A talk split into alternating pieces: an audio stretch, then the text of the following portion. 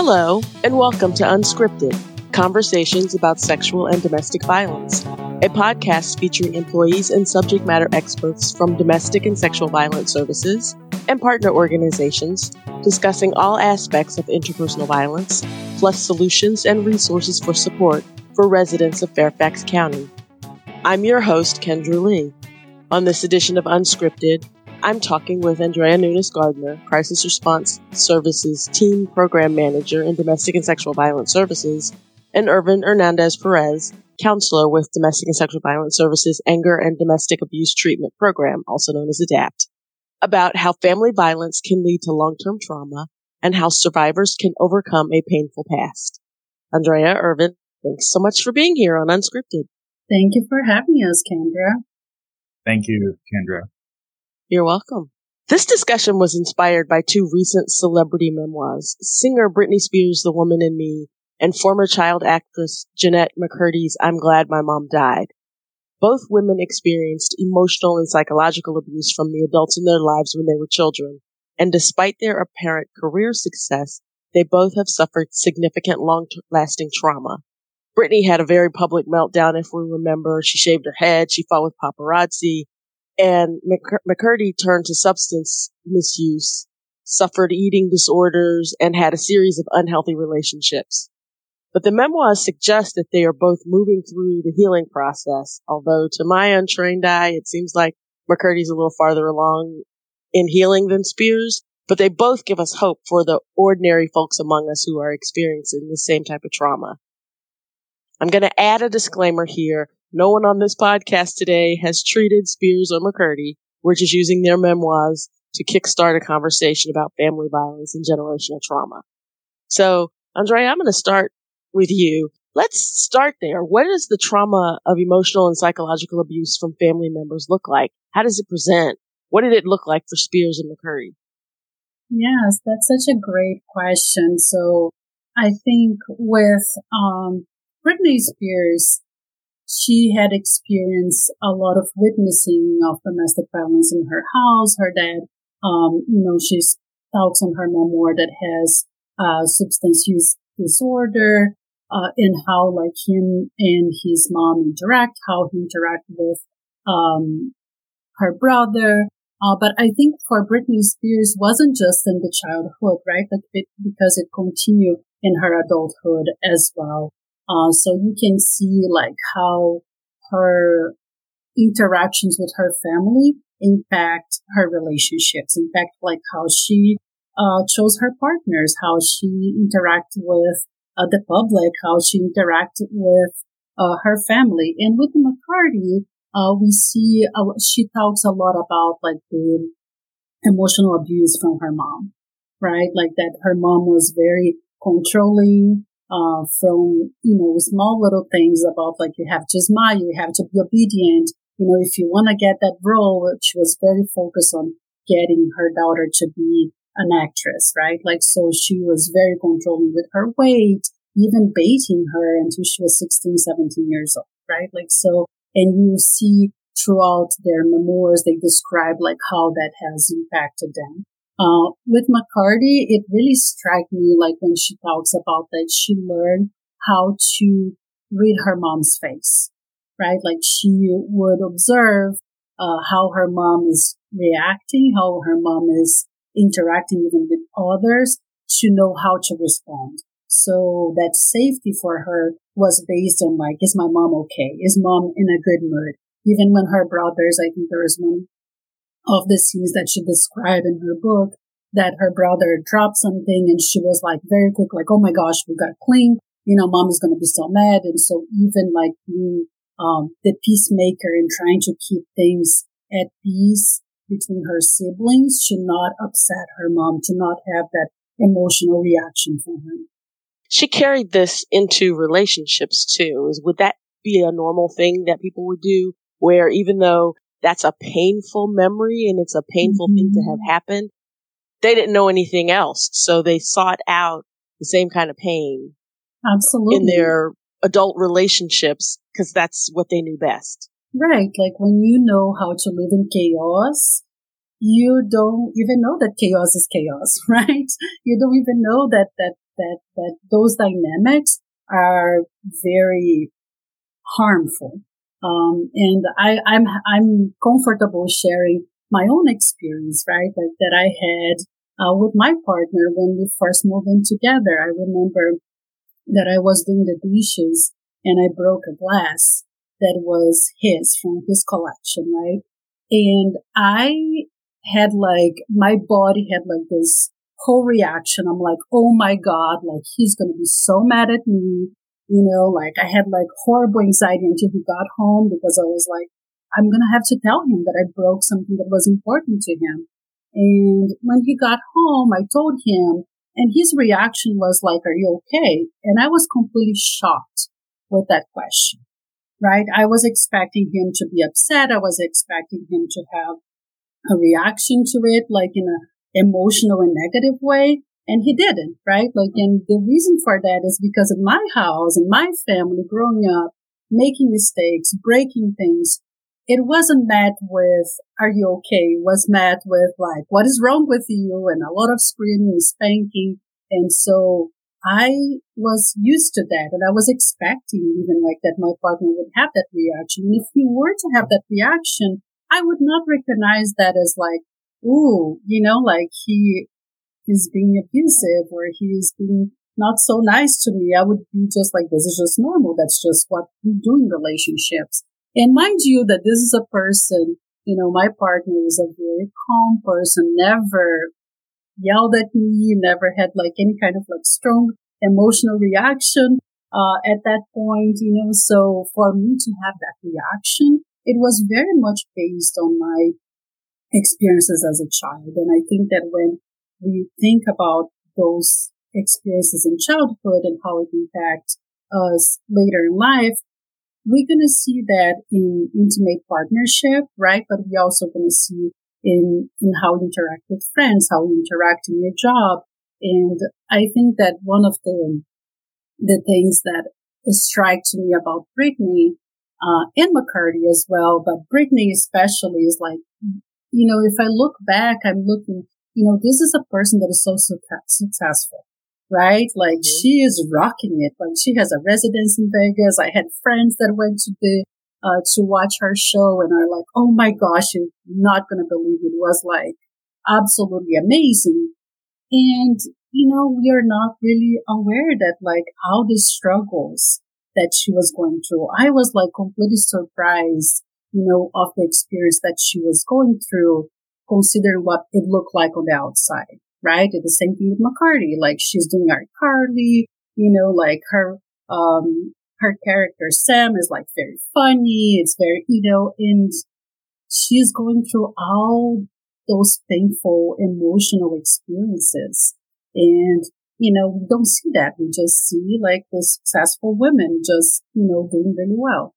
So they were able to basically hide their emotions, what they were going through. So the public had no clue. Maybe they're really good actresses, which is maybe why they went to the right career.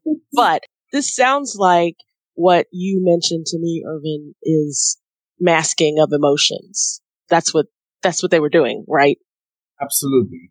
And I think this is a, a, a great segue to to recognize that unfortunately, and I don't bring this necessarily as a as a as we as human that developed this coping mechanism, I think it's unfortunate that we have learned to mask our emotions and mask who like who who are we in the inside and what is happening with us. You know, Britney, uh, as Andrea mentioned, successfully performed in these shows and in this residency in Vegas, and also many other tours that she she was uh, well known for. And during those times, we would never imagine that that the woman that is performing the amazing performer that she is, right? Uh, it's, it's broken inside. And, and sometimes, and this only, this is not just only circumscribing into a star or a superstar. I'm talking about, you know, teachers. I'm talking about nurses. I'm talking about social workers who gets up every single day. They go with their lives and they have learned for some reason, maybe because society or maybe because their upbringing learn how to mask these emotions and, and mask exactly like how we're feeling inside. And you keep on wrestling and fighting with that, you know, and, and the, the amazing thing about this two, um, individuals and especially in Britney's, how she was able to completely mask that until obviously she couldn't anymore until she was like experiencing this acute grief that we know that she experienced with the loss of her aunt and uh, also her grandmother, but also the separation from her children. So it, it, it is incredible to, to reflect on, but at the same time, it is unfortunate. We should never feel that we need to mask how broken we are inside if we are feeling broken. You mentioned grief and, and I'm glad you brought that up because yes, she grieved, she was grieving the death of family members and grieving the, the loss of having her children in her life. But what else did Britney lose? I think that the thing that kept on coming back while I was uh, reading her memoir was um, that loss of identity. Uh, she she lost herself um, by responding to uh, this unfortunate conservatorship that she was going through, where she was dictated to to be somebody else that she wasn't, and losing herself in decisions.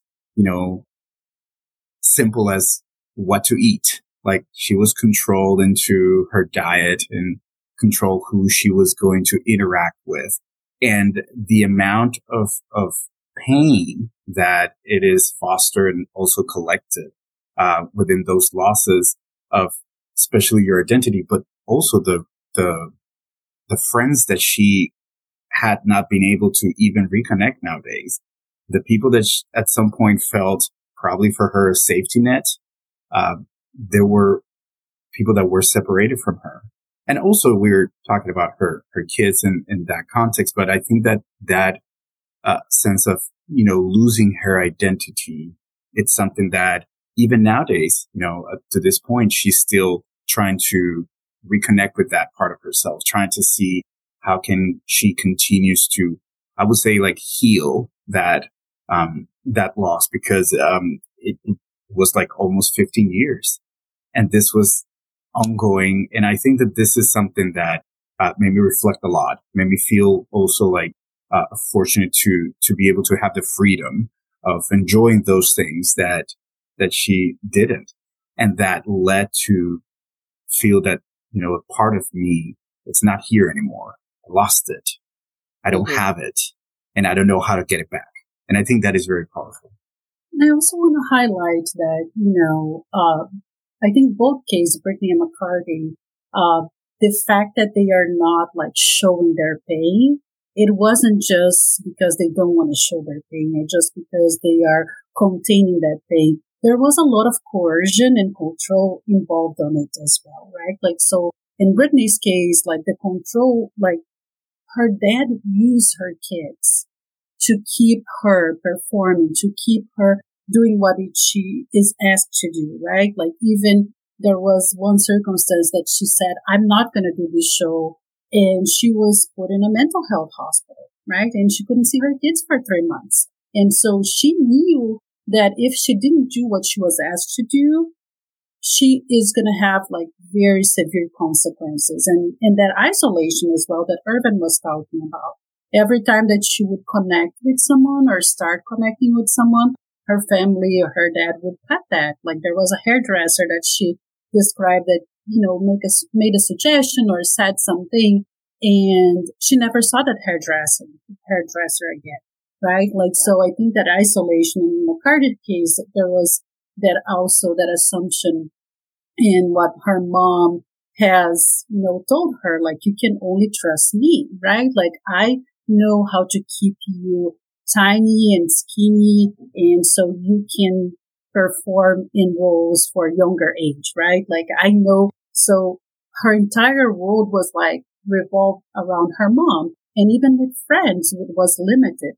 Uh, when she was getting close to friends, uh, her mom would like, oh, I don't think that this person is really good for you, right? Like, so it, it's also, they didn't have opportunities to connect with other people that could potentially help in the situation that could potentially be someone that they can confide on and say, Hey, I'm going through all this, but they didn't have, they didn't have other choice but hide, right? There is that, that matter of safety and emotional safety. For me to be safe, I can't just tell everyone what's going on, right? Like I have to hide. And even like with her social media accounts, like for Britney, like they were controlled by other people. She didn't even have that experience. She lost opportunities to parent her children.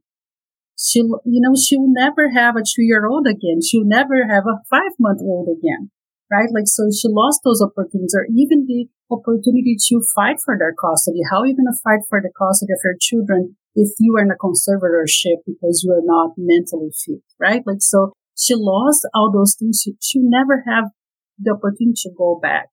Uh, but one of the things that I appreciate about the memoirs is that at least the way it was written, it feels that was also a way for both of them really show their voice, right? Control the narrative and tell, you know, like what they're going through and showing what they're going through. And I think that can be part of that healing process. Just being able to talk about Britney didn't want to record the audiobook because she was like said, I can't go through this again. Right? It's too mm-hmm. painful for me to read this book. Uh, so there was somebody else that read her book. So you can see, uh, to your point, Kendra, that she is in a different healing stage than McCurdy. McCurdy read her book, right? And I thought about like, I, I, I actually listened to both of the books and it was kind of interesting to hear McCurdy reading the book. And I asked myself, like, what was it like for her to be able to say those words to, in how healing, but also how triggering it can be to revisit all those things and all the light bulbs that perhaps happened for her, right? Like as she is reading her book, I'm pretty sure that other things are coming up that she's like, oh, I didn't even think about like how this was abusive and or how I experienced this specific event. So I think that there is a lot of losses for both of them, right? Lost the opportunity to just be a child. I think for Britney, like she was doing, you know, performing in a very young age as well. Uh, so mm-hmm. there is a lot of losses for them that they didn't experience uh, regular teenage make the mistakes, right? The mistakes that we make in our early 20s and early 30s that they probably lost that opportunity. Now she's 40 and uh, Britney is 40. And when we see her posting something weird on, on social media, we make those comments like, oh my gosh, Britney doesn't help herself. Why would she post herself with knives, right? Like she's figuring out. She's like, oh, let's see, you know, like I have the, now she has the freedom to do whatever she wants. And sometimes she might not even know like how that's going to come across. She's figuring out now what we figured out at 22 or right. 28. I think it's fascinating, Andrea, what you were mentioning, because it came uh, to me while you were describing the amount of fear that these two um, uh, celebrities endure um, in their lives to be able to meet certain uh, standards, but also consequences. And and and I think that now, um, reflecting also in in in how McCurdy has been able to read her memoir, read her book, and it's her own voice. Mm. I think it's a sense of liberation. It's a sense of like freedom that she is freeing herself also from from the amount of pain and the agony that that navigates when you have to revisit those, those things. And I think it tells, yes, a lot about that journey that she's going through. Britney Spears, it's in her own journey because of the particulars and the circumstances of her situation. And I think that she has also, um, freeing herself through something that humans, we do often, and it is the spirituality part. She talks a lot about her relationship with God and she talks about that reconnection and she talks a lot about the power of prayer in her life. So both of them in, in, in, in probably in the same road, right? One has been able to, through revisiting those memoirs to probably free herself uh, from that pain. And also another one has been able to to find this reconnection with her own spirituality um, from her childhood that has been able to help her to to navigate through this because the amount of losses that they both of them have endured. It's it's it's incredible. And and I think it's it's it's an amazing opportunity to consider the power of feeling the freedom that the three of us have in terms of going to maybe to a place and order what we want, to interact with who we want, to allow somebody that we want in our homes, et cetera, et cetera, without having that fear that this is going to be utilized against me. And, and I think it's, it's incredible. I think that shackles are, you know, from, from their, from their hands and from their lives. Something else that struck me in, in Britney's book, she recognizes, not ex, not excuses or forgives. Well, maybe she forgives and I didn't get that, but she recognizes the generational trauma that her father had been abused and mistreated and he passed that down to, to Britney and to her siblings and to, and to his grandchildren, Britney's sons. So she recognizes, and maybe that's part of her healing that, that mm-hmm. this is something that's been going on and she needs to break the cycle, wants to break the cycle. But how does she do that? How does she, how does she break the cycle in her family? Well, that is a great question. And I think that, you know, for both of them, for Britney and for McCurdy, breaking the cycle starts with talking about it, right? Like she is recognizing just what you said, Kendra, that she's recognizing uh, what happened and how she doesn't want to repeat that cycle, right?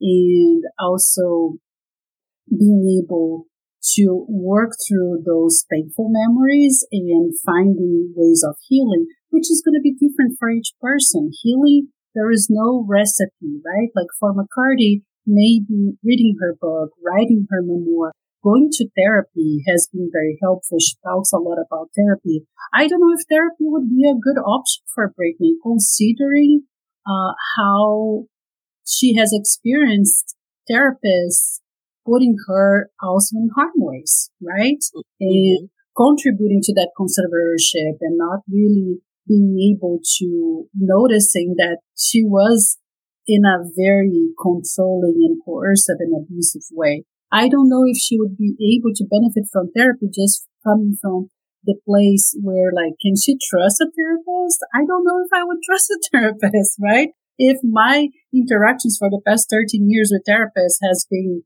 you know, you have a mental health issue and you, you need your dad to make decisions for you. You need to continue this conservatorship, right? So I think that for her, her healing journey might look a little bit different. And she might go to therapy and she might find a therapist that she can trust. But I want to highlight that, that there is different pathways to healing and there's different pathways to breaking the cycle, right? I, I shared a personal experience. And to me, having that health relationship was a break in that cycle, right? It was mm-hmm. very much healing for me. When I made a mistake, someone asked me, but are you okay? Did you hurt yourself? I cannot tell you how healing that was for me. So I think that, you know, breaking the cycle and healing is different for each person and is different depending on the situation. And I also want to bring, highlight also in terms of trauma, as we are talking about family trauma for both Britney and McCurdy. Uh, the pain of not being protected by their mothers, right? Like I think that highlights that mother daughter relationship and how painful it was for both of them that the person that was supposed to protect them did not protect them and actually caused harm. When Britney was going through all that, you know, that you described, Kendra, that she shaved her head, she's hitting paparazzi, her mom is writing, you know, her own memoir on how hard it is to be her mom right? Like not like really helping her and recognizing that this girl is going through postpartum, this, you know, disorder, like that, that she needs support, that she needs help. And they were not there to protect. And the same thing with McCurdy's mom, right? Like she wasn't there to listen and to uh, protect her daughter, to break the cycle, because it's very clear that McCurdy's mom had her own eating disorder, right? Like recognizing that this wasn't healthy for her and she doesn't want that for her child. So I think that is also very painful when your parents fail to do that one job that is so important, that is that protection. And that can have like a very, um, a very lasting, um, issue because that is one of our first attachment relationships, a relationship with our parents, right? And if that attachment relationship is not a healthy one, we're going to repeat with other relationships because we don't even know how to have a healthy relationship if the people that were supposed to protect us didn't protect us. We talk a lot about healing and we talk about it from the survivor perspective mm-hmm. as if they're the only ones that have to do the work. But what Britney has said she doesn't want a relationship with her parents. Mm-hmm. McCurdy's mom is, is, is, has died, so she can't have a relationship with her even if she wanted to. But what should parents and step parents and these early relationships that we have, the ones that are dysfunctional and harmful, like what is their role in our healing? What should they be doing? It shouldn't all be just, I was the one impacted, so I have to do all the work. What should they be doing? this is some uh, of the most important um, parts of, of, of my work, especially in the ADAPT program. And and and to answer your question, uh, Kendra, which I think is a great question, the first and most important thing is to understand what accountability is, and and being accountable in this particular uh, situation, right?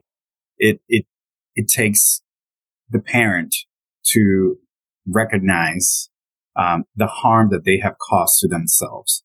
And I am highlighting themselves first before thinking about the harm that they have caused to their children. I don't think that you will be able to understand the amount of pain that you have caused if you not un- not understand the in the same process how much pain you have exposed yourself by neglecting to be that safety net for that child, providing those basic needs, understanding to yourself that you're, you're taking away, you're removing yourself from that amazing opportunity to is to be there for your kids, to nurture yourself from the love that that is shared when, when we interact with our kids, when we are spending time with them, when we are understanding where they're coming from, why they're crying, um, understanding the power that is to teach, but also to self-regulate. And I think that it, it involves more, many, many, many other things that probably won't have time here to talk about, but it starts with recognizing, recognizing that harm that you have caused yourself. You have prevented yourself from, from, I would say like connecting with your, with your child and with your children. And now in, in their own situation, probably Britney doesn't want to have that, you know, uh, relationship obviously there's a lot of trust issues here. Um, and Andrea, when you mentioned like probably therapy is not, it's going to be probably an uphill battle for her because of that trust that, that, that needs to be rebuilt. And the same goes, you know, probably with her relationship with her parents that are still alive versus McCurdy that, um, probably this is more an internal and, and I, I would say like an individual journey, right? Um, but I would say that recognizing that harm, it's imperative for, for anybody to be able to reconnect and to rebuild that relationship. Um, then you'll have the opportunity to understand how can I just try to repair that harm? And this is one of the elements of accountability in our, in our programs, just to, to take actions in repairing that harm. And, and, and I think it's a, it's a, it could be a huge gap in that bridge um, to be able for you to to go to that place where you want to be emotionally in that healing journey. But it takes it takes that first step. I think that that first step, recognizing that harm that you have caused to, your, to yourself, it's incredibly important. And I want to add, you know, I, I love the question and I love what you said, Kendra, about like, it feels like when we're talking about the healing, it falls a lot on the survivor, right? Like the survivor is the one that needs to heal themselves. And that's the, you know, the, the worst part about like having traumatic experiences that you are responsible for your own healing.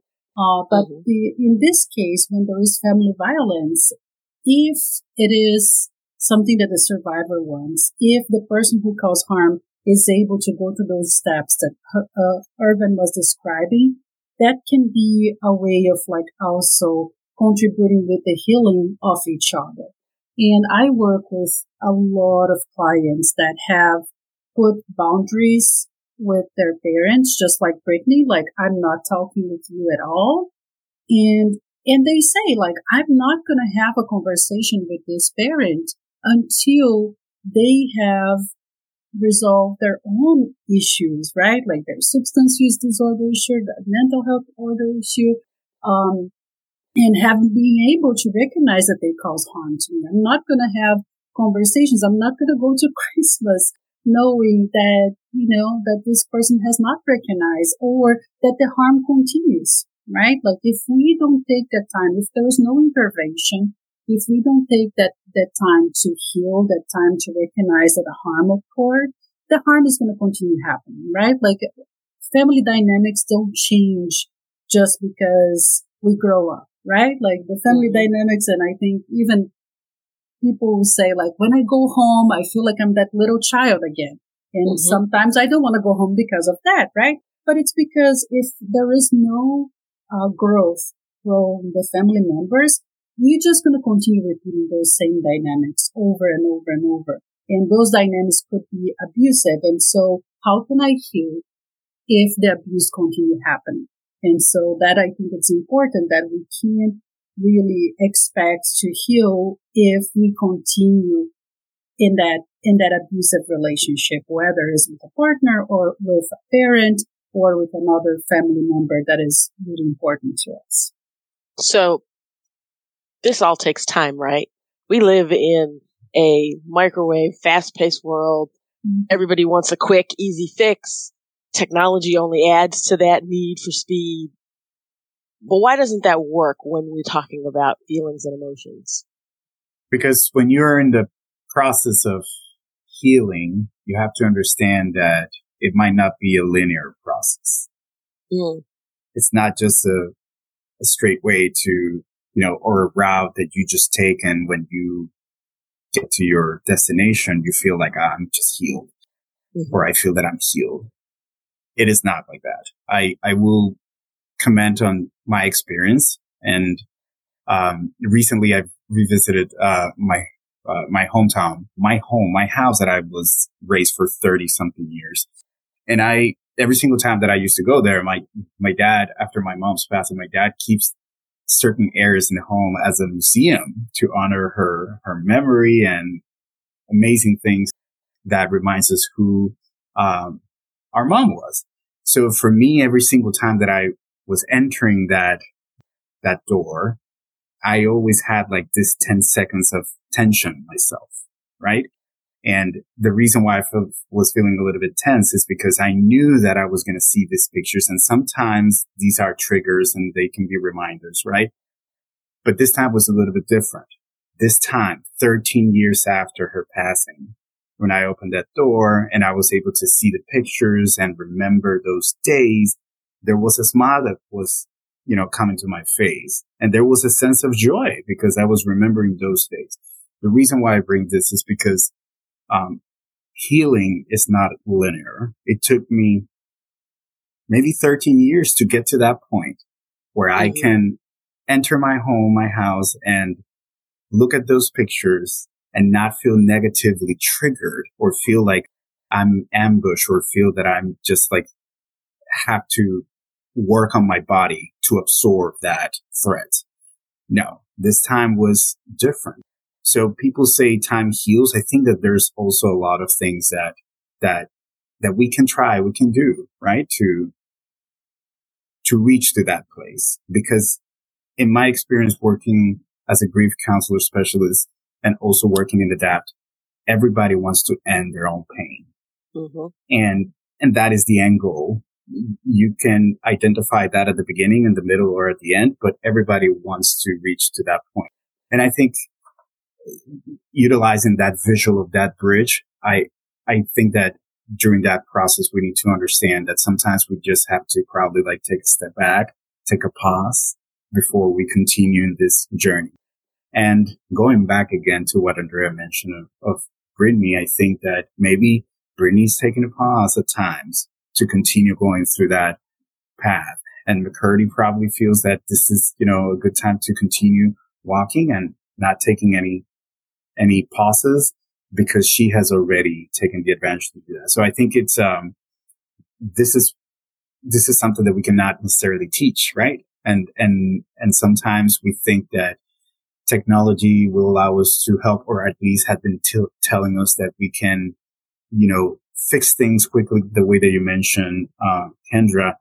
But these are things that we cannot rush. These are things, these are processes that we cannot push and requires a lot of vulnerability, requires openness and requires the will to, to fix that, right? We don't go to the doctor to ask the doctor, what do I have? Like we go to the doctor when we are experiencing something that we want them to help us with. So I think that that is, uh, at least something that has made me reflect on that journey. I want to add that when it comes to trauma, um, I, as a trauma specialist, I do work with a lot of clients that had traumatic experience. And when you start the treatment, I tell them, you know, like trauma is not linear, right? The healing of trauma is not linear. And also, we're going to get to a place where you're going to feel healed and you're going to say, I'm going to put a pretty bow and say, I'm done. I'm healed with this trauma. But the truth is, even when we're healed with that trauma, there are other life experiences that will come after that, after you're completely healed and you're like, I'm done with therapy. I graduated. I don't want to see your face anymore, right? Uh, and there is some life experience that happened that kind of like reopen that wound, again. And you have mm-hmm. to go back to, you know, to a, uh, just do a, like a little checkup and do like a tune up. And I had that experience with having a child, right? Like I had some traumas from my childhood. I went to therapy. I did all that healing. And then I had a child and some of like those wounds reopened just with that experience, which was a beautiful experience of having a child. But I started thinking again about like, oh my gosh, like what you're talking about, Kendra.